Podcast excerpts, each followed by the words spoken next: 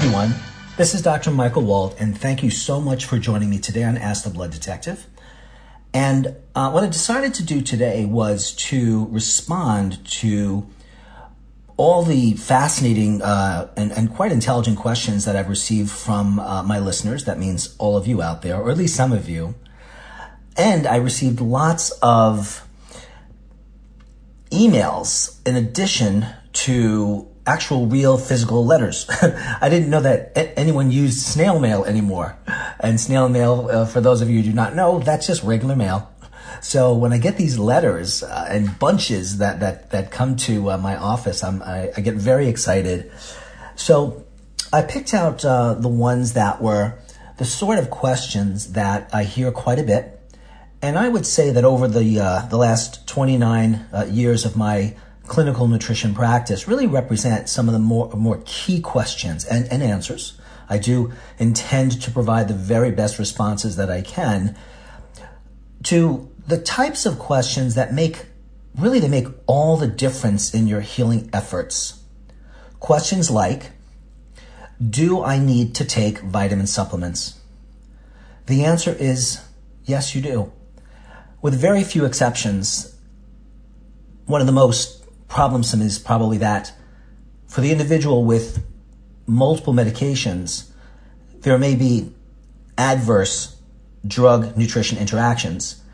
And you would at least need to see a qualified uh, clinical nutritionist or someone who knows drug nutrient interactions to determine if you can safely take nutritional supplements with your medications. Certain nutrients will increase the blood levels of certain medications, and other nutrients will decrease the blood level of certain medications. Also, nutrients affect the metabolism of various medications, either speeding up their metabolism, what's called uh, a sped up or increased first pass. First pass is a term used in medicine uh, that denotes the liver's effects upon a medication. The first time the nutrient goes through the liver, it's first pass. So if someone has a very quick first pass, that might be an individual who might need a, a higher medication dose because their liver metabolizes the medication so quickly on that first pass. So my point here is that Number one, we do need to take supplements, but those on medications need to take special precautions. There are lots of precautions of taking supplements. Supplements, nutritional supplements, are not entirely only good for you. They do, they can have um, adverse effects as well. For example, taking too much vitamin B6 can cause neuropathy, which is a nerve condition, a nerve, painful nerve condition that's not even reversible once you stop taking the B6. Too much niacinamide can cause a very strong vasodilatory effect in the body, meaning it can cause blood vessels to dilate and that could drop the blood pressure, it can cause fainting. It also can cause a very um, annoying and shocking, for those of you who've never experienced it, niacin flush reaction. Uh, patients that I have that have experienced menopausal hot flashes and also niacin flushes say that they're about equivalent.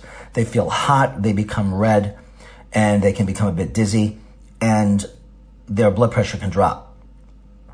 But the reason why we should think about taking nutritional supplements is because our foods today are adulterated. Even our foods that are, uh, let's say, fruits and vegetables grown on organic farms, still pale in comparison in terms of their nutritional values to what are known as wild type varieties of certain fruits and vegetables. So the point is, you eat your fruit, fruits and vegetables and you juice, of course, but you should take concentrated, I prefer dehydrated forms of fruits and vegetables in a smoothie. So I've produced four powders, four dehydrated fruit and vegetable products known as Detox 1, 2, 3, and 4. These are metal free products, and I designed them myself over the course of the last several years to give um, the most friendly and well rounded nutritional experience for my patients. So, even if you have a lousy diet and you were to take dehydrated powders composed of fruits and vegetables, you've increased the nutrient content and, the, and your health potential uh, exponentially just by doing that one thing. I'm, of course, I'm not suggesting that a person completely ignores the quality of their diet, the nutrition of their diet. But even if you somehow were aware of what it took to have the perfect diet for you, and I've never seen that yet in any individual figure that out. But even if you did, in my opinion, you still would require nutritional supplements like phytonutrients, various fatty acids, vitamins, minerals, and other nutraceuticals simply because we can't count on the doses that we're eating. And I've said this before in other Ask the Blood Detective shows. You are not what you eat. You are what you absorb from what you eat and what you activate from what you eat. So when I do testing on my patients, I don't merely check vitamin levels. My past show called Vitamin Lies, I described how vitamin levels, particularly water soluble vitamins, just let us know of the previous two to three, maybe four days of nutrient intake. And that's pretty much useless when you're trying to figure out what nutrition someone needs. But there are tests that are called functional tests of vitamins. So one example would be homocysteine. Homocysteine is a toxic amino acid that increases in the blood when an individual does not have enough or does not metabolize normally due to genetic concerns. Folic acid, B12, B6, vitamin C, E, and B1. So, insufficiencies or deficiencies of those nutrients can elevate homocysteine. And elevations of homocysteine are related to dozens upon dozens of different diseases. Even those of you out there that are thinking, well, I have a normal homocysteine. If your homocysteine isn't around a 7, if it's higher than that but within the normal range, it needs to be lower. That actually um, brings me to the second question. And that question is what about the blood test that my doctors compare me to? I spoke with a 72 year old gentleman earlier today, one of my patients. And he said, Dr. Wald, um, this was a phone consultation. He said, Dr. Wald, I'm going to read you the results of my echocardiogram. And as he read it to me, and he said, one of the things he said was that, that his left ventricular ejection fraction was 71%. And I said, what did your doctor tell you about that value? And he said, the doctor said everything was just fine. Now, I'm 53. If I had a 71% left ventricular ejection fraction, which refers to the ability of the left ventricle of my heart or your heart to eject with, a, with normal power oxygenated blood, I would be very concerned. But if I were 71 years old, that's considered normal. This patient mistook that for meaning it was optimal. It was not optimal. So we'll have a plan to increase his left ventricular ejection fraction through a different type of exercise and also adjusting his doses of various nutrients like certain specific antioxidants and CoQ10, just to name a, a few for, for, to give you an example. Someone else with a 71% left ventricular ejection fraction with a different health history than this gentleman, I might recommend completely different supplements. But what are we talking about here? We're talking about how an echocardiogram, which was the test used to measure this ejection fraction, compared this 71 year old man to other 71 year old men. And he fell within the range. But this is a guy who works very hard at his health. And I suggested to him that although he was in the normal range, that he certainly wasn't in the optimal range, and that considering all of his health efforts, something's off. He should have a far better left ventricular ejection fraction. And he agreed. So now, think of your blood test, your cholesterol, your calcium levels, your liver enzymes, your kidney enzymes, your white blood cells, your red blood cells, all the stuff that you're used to getting on a standard blood test. Those ranges are ranges called clinical ranges, and you're compared to either men or women, depending on your sex, and your age. So once again, these are age adjusted and sex adjusted ranges. As you get older and your values of your labs get worse and worse as ha- as that you know as it happens when you age, it doesn't have to, but it often does. These are the new clinical ranges that you're compared to because these values are determined by various lab centers and they have a population base of people who are seemingly well when they donate blood. They may not be well. Can you imagine all the sickness hidden in people's bodies? And then they go into a um, blood donation, and that blood is put into the national banks, and those ranges are compared to everyone else within a certain age range, and male or female, and then everyone else is compared to them. I can first tell you that these ranges are lousy because number one, they're missing a lot of disease. So common sense would tell us that if we tighten those ranges up, maybe made them more like uh, someone 10 years younger than you, maybe, maybe 20 years younger, compared you to those healthier, younger ranges, that might be a real range to shoot for.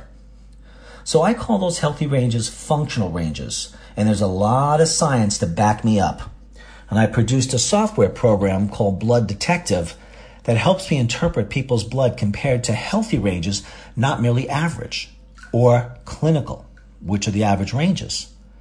Now, here's the thing if you come to me and your labs are normal, it is very likely that when I do my blood detective interpretation of your labs, comparing you to healthy men and women, not just average men and women, you're going to have many abnormalities. And those abnormalities might match up much better with your various health problems. Because when you tighten the ranges up, we'll have more abnormalities, but there's a story told there. For example, if A is abnormal and B is abnormal, then maybe think of disease C. So that's how you can figure things out sooner and you can find things. So when people ask me on interviews that I've done and in, in, in articles I've been uh, interviewed for, how is it, Dr. Waldel, tell me, as a blood detective, how do you find all of these things out in people after they've seen so many good practitioners over so many years? And, and quite honestly, folks, there's a simple answer. I have a structure. I have a plan. The structure is I have technologies that allow me to assess the body in great detail. Then I can take the results of a variety of tests and I can put them in a software program that helps orient me towards concerns and problems and abnormalities that may not have been appreciated on other tests. I can also, as, as part of my structure and strategy, I can take various tests, even normal ones plus abnormal ones, from various practitioners you've seen and put that together so that a picture is often revealed that gives a plan of action, or at least suggests a plan of action, and then I can work with that and figure out what I need to do to get you healthy. So there isn't a lot of genius there. There's a lot of experience. I mean, that took me 29 years to figure that all out. It took 15 years of information into the software program called Blood Detective to help me interpret tests. And also, quite honestly, um, I don't think that some practitioners work very hard. I mean, think of your type of work, and for those of you retired, think of um, when you worked. Did everyone work the same in terms of their efforts? For example, uh, here's another question that uh, someone of you, one of you asked this. The question is are there five key tests that I should definitely get that might help me treat my current diseases and prevent disease from happening in the future, or at least lower the risk? The answer is yes. There are several tests that are so important and they are often all missed by individuals that come to see me that I'm continuously astounded. Now, you might say, well, that's just your opinion, Dr. Wald. Maybe not everyone agrees with you. Well, I understand that. I based my choice of tests based on the scientific data. For example, you've heard me say this test before, and that test is a bioimpedance test, also known as a body composition. So a body composition test is a test that involves the use of four electrodes. Two electrodes are placed on the right hand, two electrodes are placed on your right foot. An alternating current is put through your body. You don't feel anything. Then it bounces off your cell membranes and measures your metabolic rate, your phase angle, which we talked about on the last show. You should really listen to that show.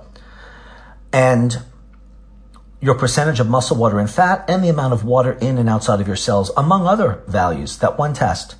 Now you might say, well, okay, that's interesting, but why, Dr. Wald, do you say that that is in the top five tests? Well, it's, it's not really my opinion. It's not only my opinion. It's also the smartest people at Tufts University. And there are some smart people there. And they investigated biomarkers. Biomarkers are tests that when they are improved, they are related statistically to reducing mortality, death risk, and morbidity, meaning reducing one's chances of having a very symptomatic life. And if these biomarkers are improved, then a person should live longer during the non disability stage of life. That's when you can do stuff.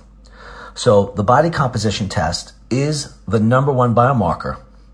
I agree with it because I've been doing it for about 20 years and I have associated people that do better. I can predict who is going to do well and who is not.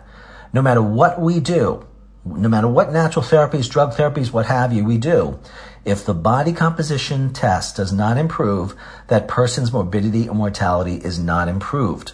So that's test number one. Test number two is blood pH. So the question I got from one of you is, how important is pH?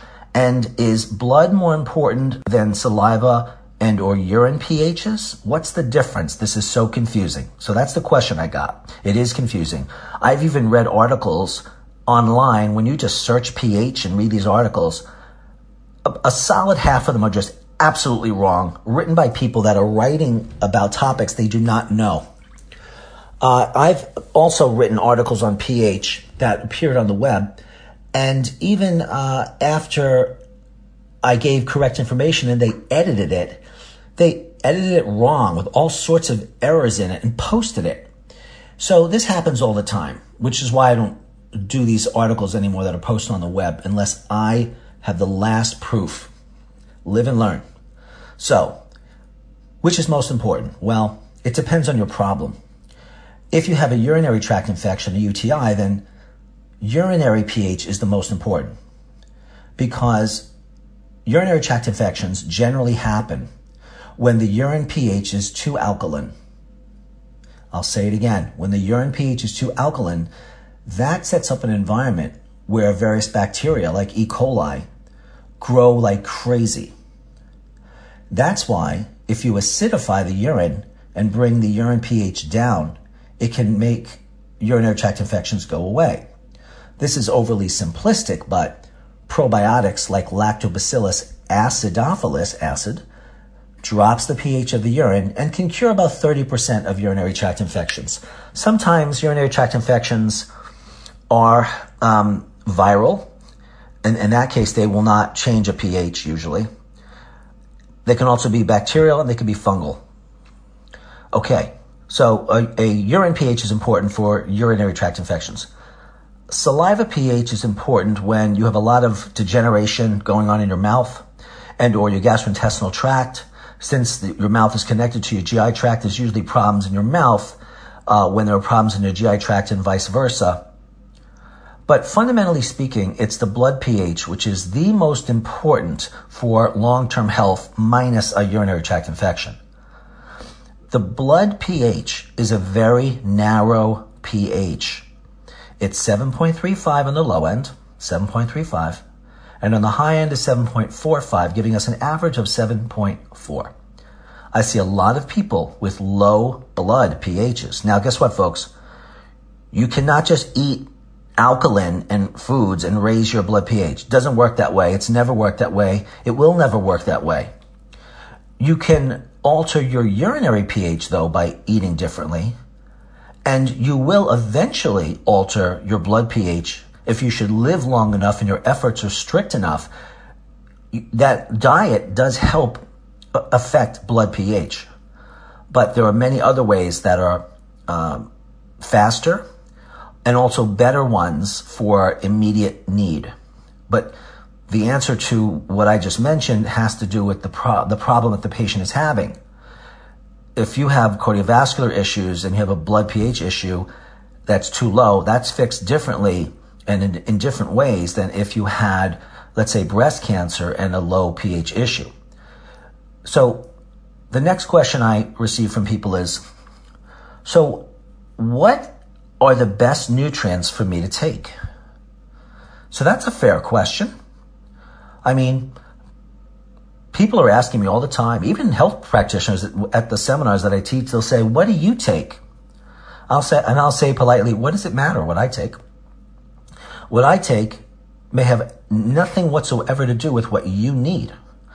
So, as a 53 year old man who runs marathons, that does karate, who lifts some pretty heavy weights, well, for a 170 pound man, and um, um, has the lifestyle that I have, and the genetics that I have, and the health goals that I have, and the health history that I have, etc., those factors weigh in to what are like the key nutrients I should be taking. But the key nutrients that I should take could be very different, and I would bet are very different than the ones you should take. So when a person says to me, What should I take? I say, This is my motto. This is my credo.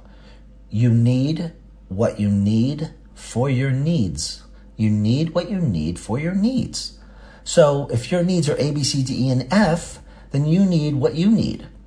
Now, if you're a 50 or 60 year old woman, let's say, and there are 10 60 year old women right here with all the same, let's say, breast cancer or autoimmune disease or diabetes or hypertension or whatever it is, given all of the differences between you, you would require very different food suggestions, very different nutritional supplement suggestions, and certainly different exercise suggestions.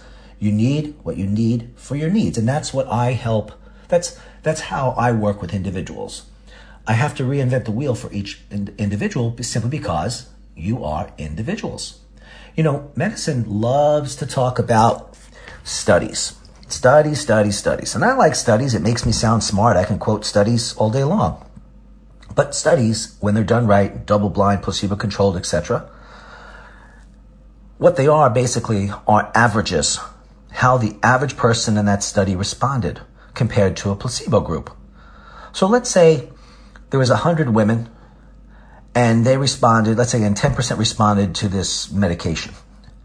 So they'll say the average dose is this amount for the average person. But what is the average person? So since there is no average person, and I do not deal with average people, I deal with individuals that have individual needs. So we need to figure out the right lifestyle, including diet and exercise, sleep, stress reduction, the right nutritional supplements for the right person at the right time, in the right place, at the right dose, etc. And those are factors that need to be determined by a competent uh, clinical nutritionist or, or, or doctor. Here's a sort of a random question. And this question was Dr. Wald, could Epstein Barr have caused my cancer? And the answer is yes. This person's cancer was digestive. Epstein Barr, for those of you who don't know, uh, is the kissing disease um, uh, that causes mononucleosis. That's what most people know about Epstein Barr, but it's linked to many, many health problems. To neurological disease, everything from dementia to multiple sclerosis to chronic fatigue. Many, many people misdiagnose themselves, and, and these so called Lyme literate doctors misdiagnose people with Lyme disease when they're really suffering from the aftermath of Epstein Barr. There is no way to really prove this because if I tested your blood right now, and you should listen because I'm going to tell you how to interpret a blood test for Epstein Barr very easily, uh, uh, better than most of your practitioners. And I know this is true because I teach these practitioners, and, and many of them do not know how to read labs properly. And here's how it goes Epstein Barr virus has two different ways it's measured. One is called IgG, and then Epstein Barr IgM. If you have a positive IgG test, that means IgG means that. Oh, let me just back up for a second. 80% of the population, 80% of you listening to the show, if I tested your blood, would be positive for Epstein Barr IgG, meaning that you had been exposed to it at some point in your past. Some of you are shocked to know about that because you never had mono, you've been fine, but um, it doesn't always have to create symptoms. Your body can deal with it and then it's done. And then your body has sort of like a memory of it, which is called Epstein Barr IgG testing. There is a little bit more to IgG testing that I will tell you in a minute, very important. And then there's IgM testing. IgM positive tests mean that you currently have an active infection. So this is the truth uh, in, the, in the general interpretation of these labs. Now, different diseases have a higher predisposition for positive tests. So, for example, the general population, as I said, about 80% of you will be positive. But 90% of you that have multiple sclerosis will be positive. So there are, there are other diseases also that have a higher positivity. Now, for certain of those diseases, there is an exception to the IgG IgM rule. First of all, what is that rule? That IgG means past exposure. Your body dealt with it, it's done. And IgM means current infection. In multiple sclerosis, for example, a positive IgG test and the height of it, how abnormal it is, has been associated with a a prediction of the how the disease is going to go. So if someone with MS has an elevated IgG and it continues to creep up, that usually means they're going to have a worse course of MS. They're going to do worse in terms of disability in the short and the long term. There are ways of reducing the IgG, and there are ways of reducing the IgM. And that would depend on the rest of the person's health issues, the rest of the person's chemistry. You know, people say to me, Dr. Wald, well, why don't I just take antiviral nutrients? Well, that's not wrong. If you took N-acetylcysteine, and if that wasn't on your list, you don't really know what antiviral nutrients are respectfully, that's one of the strongest N-acetylcysteine, NAC. We don't just take one. You'd have to take many, many so-called antiviral nutrients. Now, one of those antiviral nutrients simply might be protein because protein forms immunoglobulins, which fight viral infections and other infections. They're not simply things that are characteristically antiviral, like Echinacea, Astragalus, Golden Seal. So there are certain specific fundamental ones, like N-acetylcysteine, and also buffered powdered vitamin C. And then there are hundreds of phytonutrients, and I've put them all in my Detox 1 through 4 products. But those, you need a lot of different nutrients to effectively deal with viruses when you're dealing with long-term health effects. We're not talking about a cold. Now, why? Why do you need a lot of nutrients? What's even a lot? Well, roughly 36 ingredients seems to be the magic number. There's a concept that I've spoken about before known as nutritional synergism. And what that means is that when you take different nutrients in certain combinations, if they're put together correctly, um, small doses of all of those nutrients, when you put them together, they act in the body as if they were extremely high levels. Because if you really wanted an antiviral effect that made a real difference of, let's say, N-acetylcysteine, you'd have to take about 6,000 milligrams. You probably could do that, but it would likely make you very ill. It would cause nausea, probably even vomiting. But if you broke that down to a thousand and you combined it with about 15 other nutrients, that would act in your blood as if the N-acetylcysteine dose is much, much higher.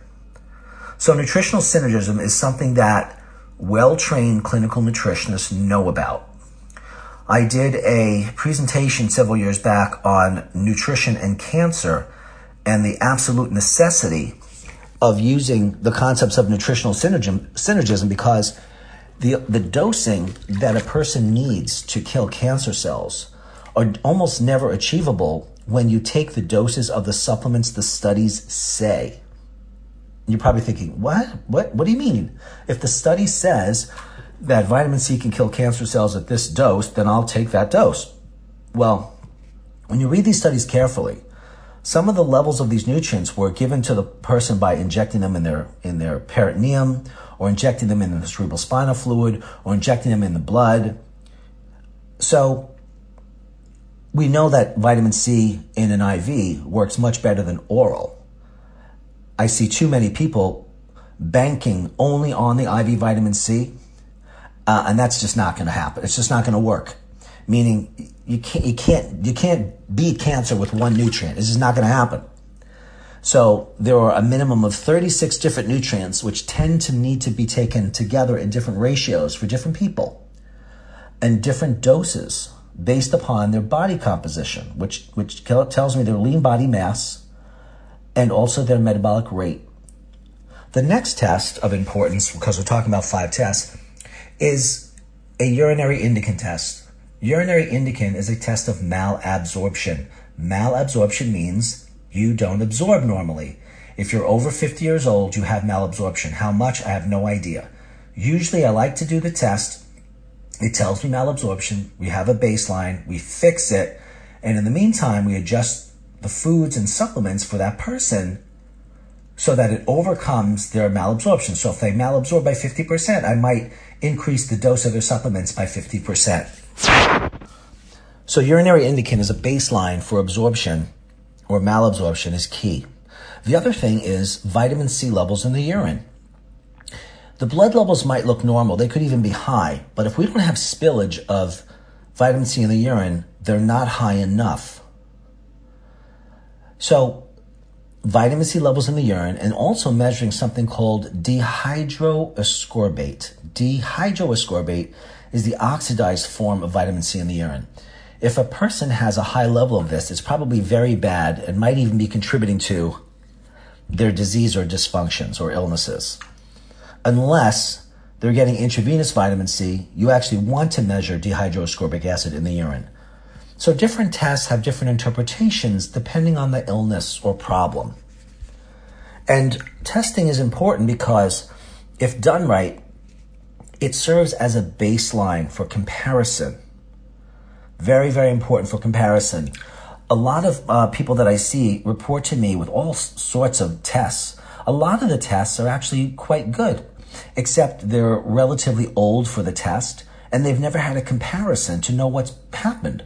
So I must admit that a good third of the people that I see do not follow through. They haven't followed through with the proper testing, and it's not really their fault. The practitioner has to impress upon the person the importance of the comparison, right? Comparisons, you have to know where you're going. So if you want to get to C and you start at A, you need to know if you're getting to B and how fast is that happening and what got you there, and then you make adjustments accordingly. Another test, which I find extremely useful in the top five, is a test of hardness of the arteries, arterial sclerosis. Arteriosclerosis, atherosclerosis are terms used to describe cardiovascular disease. And there is a non invasive way which puts an electrical pulse through the finger and it goes through the small capillaries and reverberates throughout your entire cardiovascular system. And in a few minutes, there are over a dozen biomarkers of cardiovascular health, including how old your cardiovascular system is relative to your chronological age. So I had a 67 year old gentleman today come in to see me who had an 82 year old, I think it was, 82 year old cardiovascular age. So that's no different than maybe you had some injuries to your shoulder throughout your life and you have arthritis in your shoulder that's much worse than the left, which means that your right shoulder is simply a lot older than your left. So knowing the age of your cardiovascular system is extremely important no matter what your health issues are, even if you don't think they're cardiovascular, because cardiovascular disease will likely kill most of us. That is the number one cause of death. So I do what I can to reduce my risk. I do these biomarkers myself. I do the cardiovascular aging test as well. And then if it reveals that arteries are too hard, meaning they've lost elasticity, then I can make sure that in my patients, when I give them the right doses of omega 3s and phytonutrients or the right exercise and food suggestions, when the combination of things must all translate into softer arteries. Now, I'm not talking about blocked arteries. That's a, that's another consideration. A lot of people say to me, "Oh no, Dr. Wald, my arteries they're not blocked. I'm good, good to go." And then I measure their arterial system uh, biological age, and it's 10 years, 20 old, years older than they are. So many individuals who are not healthcare professionals do not realize that, for example, if you have an EKG, which is an electrical test of your heart and it looks great, that has nothing to do with hardening of your arteries. That has nothing to do with structural problems that might exist in your arteries, which are determined by an echocardiogram. That the EKG has nothing to do with stiffness or flow problems. They won't all show up on an EKG. Sometimes indirect evidence of those things might show up. But my point here is that there are different tests for the same system that are different viewpoints. So my blood detective logic, which I'm hoping you'll adapt for your own health, is to use a reasonable number of complementary biomarkers that look at things from a few different angles to know that you've got your bases covered. I had a gentleman who came to see me who um, ate the right way. This guy was a vegan. He took the right supplements on paper. It looked perfect um, for someone who wanted to just be sort of healthy in a general sense. And he had a heart attack. He had a heart attack with clots, clots in his legs. And he was absolutely devastated and astounded and asked me, How can this happen? I do not understand. I ate right, I took the right supplements, etc., etc. How did it happen? I, I exercised. And I said to him that because I read, read over his record, I said, well, you didn't do any individualized testing to know what your needs actually were. You, you based them on listening to a radio show, a very intelligent host that doesn't know you. So even what I'm saying here, it's meant to get you thinking so you can be a better healthcare consumer. Like I like to say, your own blood detectives, to, so you can figure things out better because we only have one chance to get this figured out. And um, some people wait too long or they assume that just because they eat in some way that they have learned is correct and they've taken some supplements which they heard were great, whether they were absorbing them, whether the doses were wrong, their timing was wrong, all kinds of factors, even beyond all of that, may have underplayed the potential of these supplements, particularly in this, this guy. But he's not the only one. And in fact, I have a lot of, I see a lot of very educated people who know something about health. What they don't know is how it relates to them. The closest thing that people tend to say to me that is a reflection of how their efforts are affecting them is how they feel. So this question in front of me is Dear Dr. Wald, does how I feel reflect my health? I like to think of myself as someone who is perceptive to my own health issues and how I feel. And I feel good, but there's a lingering concern and fear that I have that maybe I'm missing something. So let me distill that question down because it's a really key one for just about everybody out there. I think this woman is saying, at least in part, is if I feel good, does that mean I'm healthy? Unfortunately, not. Now, for some people, it's very confusing when I say that. They'll say, well, Dr. Wald, but I feel fine. Uh, if I were sick, I would have symptoms. And I would say to them, do you mean symptoms like a cold? They would say, well, I suppose. I said, well, you know, there are, for example, cancers that grow in organs that don't have sensory nerves.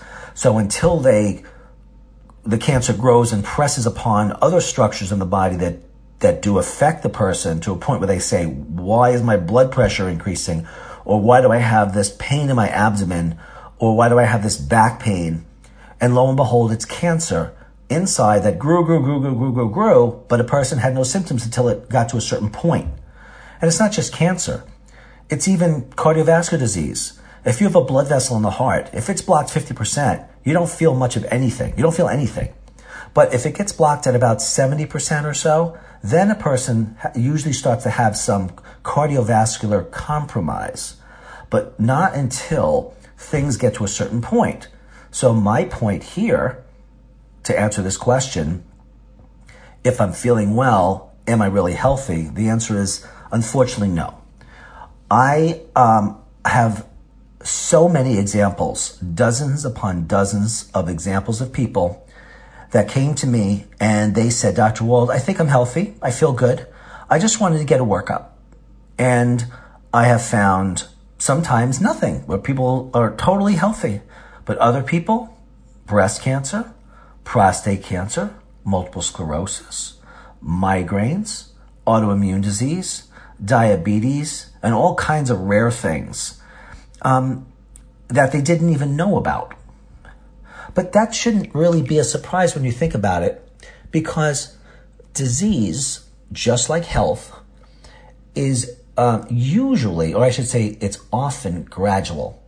So let's say you're born healthy, and over the course of your life, certain derangements of your cells take place, break down, and the immune system becomes compromised. And all of a sudden, one day, you can't urinate properly. And maybe that's because there were cancer cells in your prostate. Or one day you're feeling your breast, nothing wrong, no problem. Then all of a sudden, where'd this lump come from? It takes approximately five years, by the way, for a, a, lump in the breast to be palpated. That means touched with your hands. But it's been growing all that time. It's about that time, too, before it can be seen on mammography. My point here is not to scare you, but a certain amount of prevention in terms of testing and in terms of careful um, consultation with a trained healthcare provider who's trained in prevention, who uses various questionnaires. Very soon, by the way, I will be posting a number of important, very short, but very accurate health questionnaires on my website. Uh, you'd want to check it out starting um, this coming week. Um, the website is intmedny.com. I'll repeat it. intmedny.com. For those of you just joining us, where have you been? My name is Dr. Michael Wald. You're listening to Ask the Blood Detective. We're talking about some of the common questions and concerns that people just like you have about your health. And I just mentioned that on my website, which is intmed ny.com, there'll be short questionnaires that will give you an idea of how you're doing in different areas of health. So there will be questionnaires in the anti-aging area of the website, questionnaires in the thyroid section of the website, uh, things of that nature. And um, if you want to be on my mailing list to be uh, sent more detailed information about how to use these questionnaires and where to find them, please email me at info at blooddetective.com. That's info at blooddetective.com. On the, also, you should be aware that I do see patients. I don't just give radio shows. And I do distance consults and in person consultations. My office is in Westchester County in Katonah. My phone number is 914 552 1442. 914 552 1442. Here's another uh, question that is quite important, and it has to do with just being generally oriented to just like what health means. Like, what, what is that? So this person asks, Dr. Wald, I have a very rudimentary understanding of my cardiovascular system and I have heart disease. Can you please explain more about the cardiovascular system? So I'm going to do more than that. I'm going to tell you more about the whole body in about a minute or less. Okay, maybe two minutes. First of all, here's the point to this question. If you have a problem with, let's say, maybe you have lymphoma and you have a, a problem with your lymphatic system, or you have cardiovascular disease, you have a problem with your cardiovascular system, neurologic disease with the neurologic system, endocrine disease with the hormonal system, digestive disease with the digestive tract, etc., etc., etc. Number one fallacy is there are not they're not they're not separate systems. They're all connected. They actually physically really are.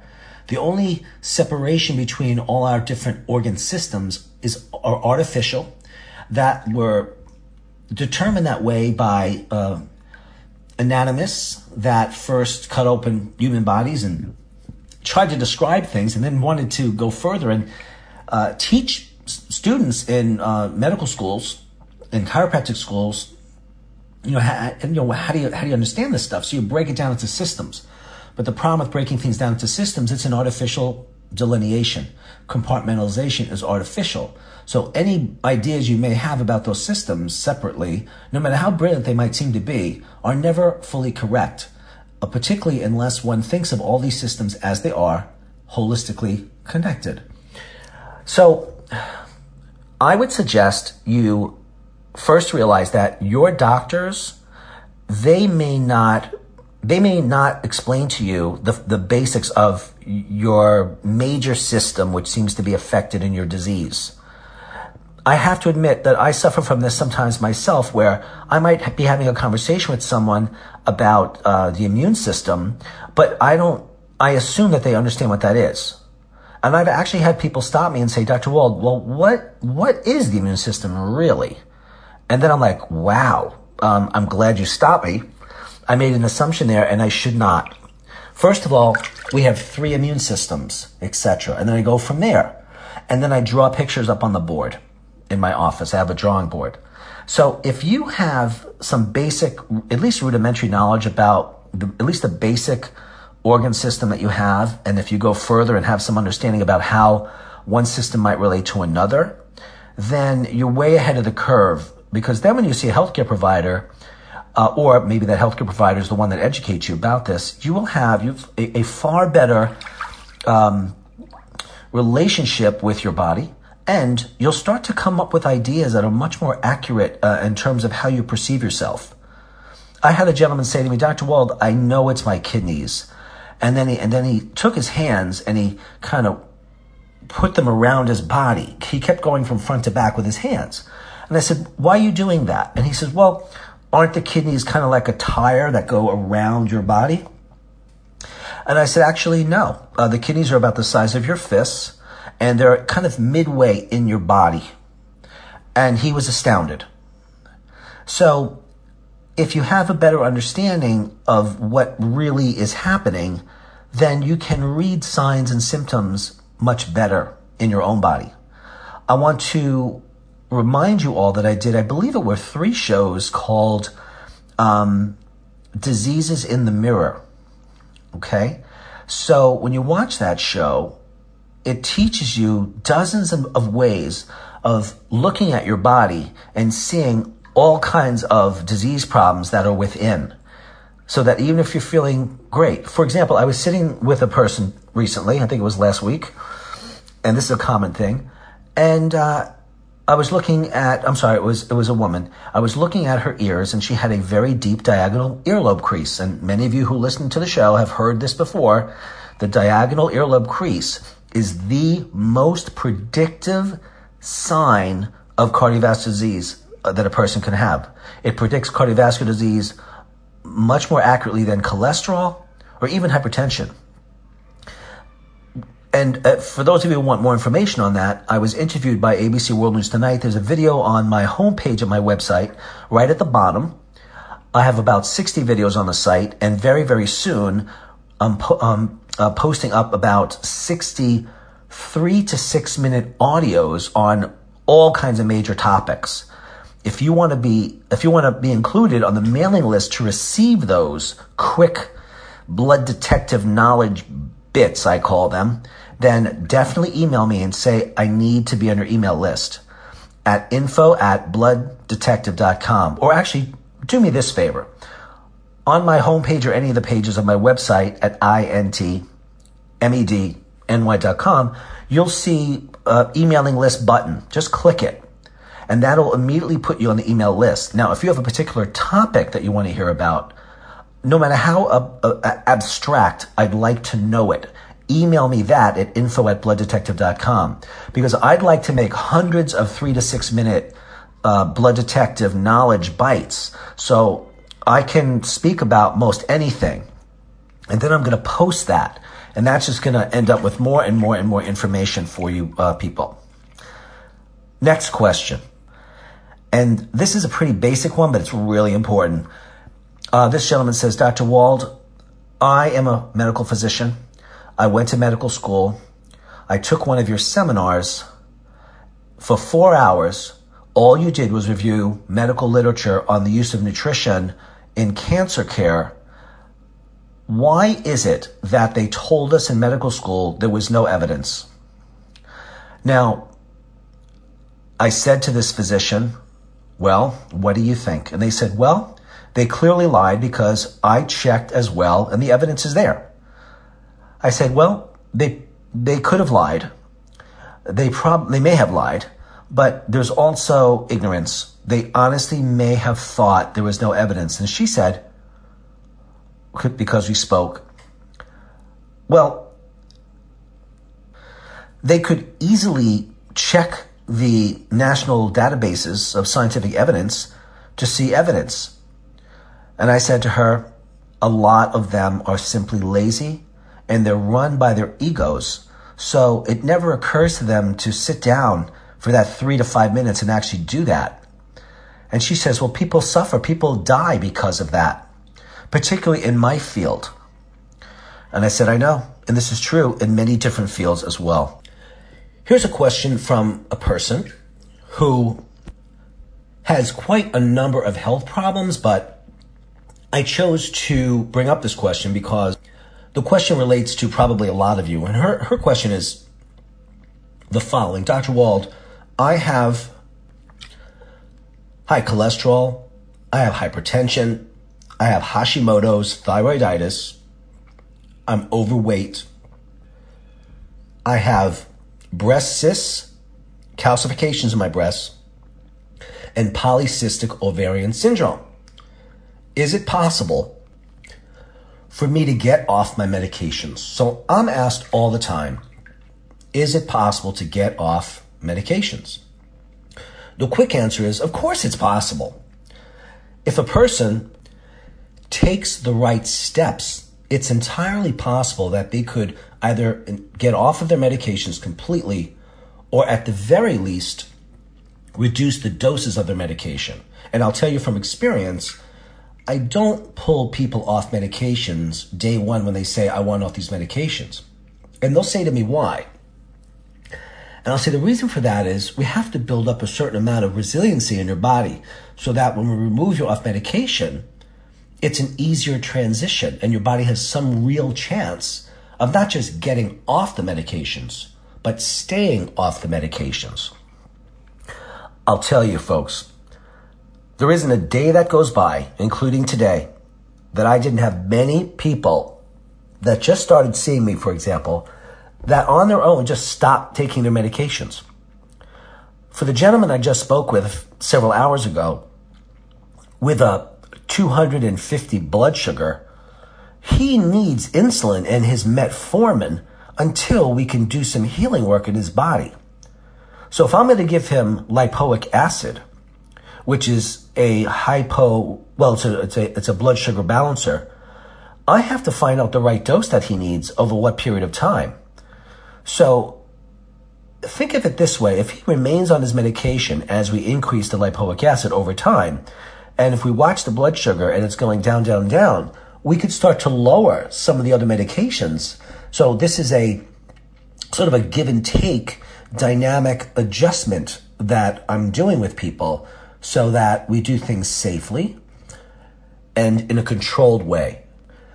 Because the thing about a lot of these medications, whether they're medications for anxiety or ADD, or whether they're blood sugar managing or blood pressure or blood cholesterol medications, the right nutrition has to be determined. How much does this person absorb? Do they malabsorb? We have to adjust the dose. What's their metabolic rate? We have to adjust the dose. How hard are they willing to exercise? Not so much. We have to adjust the dose. What are the genetic factors? big uh, disease risk, so we have to adjust the dose based on that. Then what's their pH? What's their blood sugar? So these are things that health professionals like I look at to manage properly uh, transitioning from medications to nutrition. Is it always possible that you can eliminate every medication? No, it is absolutely not possible. Is it frequently possible that you can? Yes. It simply de- it depends on the unique circumstance because everyone is different and there's a lot of factors that go into play. But I'm I love that challenge. I agree with the non-drug approach whenever possible. How about one last question? So this question is so important, uh, and I'm very happy that many of you asked it for some of you, it's so basic, you're going to wonder why the person asked it. And it is, Dr. Wald, what is the best diet? So, if you have multiple sclerosis, the best diet is something called a Swank diet that's been modified to be more vegan with gluten removal, but is high in omega 3s with oral chelators. What I just did there was show you how a diet might need to be created for an individual based upon their unique circumstances. The paleo diet is nonsense and an insult, really. There's no paleo diet. Paleo peoples ate very differently on all areas of the planet, and then they all had sex, and then they mixed up and mishmash their genes together, and then the, the dietary needs of different peoples vary. So going back to some paleo mythical diet makes no sense. Just like blood type dieting makes no sense. There's no science behind it, and every person that I've seen, and I've seen a lot of them over the years that have done type blood type diets, uh, they have a lot of bad chemistry going on. Some of them have lost weight though. Of course, if you're a, a blood type A and you go on a vegan diet, that could be really good for you. I get it. Except I also see protein deficiencies in vegans and B12 deficiencies and all sorts of problems. The answer to the question is I am only interested in what the best diet is for you that is doable on a daily basis so you can you can live with it. Otherwise, if you can't live with it, it can't add up to anything. So with you take all the information that a person gives to me, uh, and there's questionnaires and there's some testing to do and evaluation of prior tests and health goals and current health status and what are the medications, and you figure out the best way for them to eat. So thank you so much, everyone, for your great questions. If you want to reach me with more questions, you can email me at info at blooddetective.com, info at blooddetective.com. If you'd like to see me as a patient, I would love to work with you. You can do that by calling me at 914-552 1442. That's 914-552-1442. Please go to my website, watch the videos I have under the video section, and listen to a lot of the audios I have under the blog section blog section at intmedny.com. Thank you so much for listening to Ask the Blood Detective. My name is Dr. Michael Wald, and I'll speak with you all soon. Bye bye.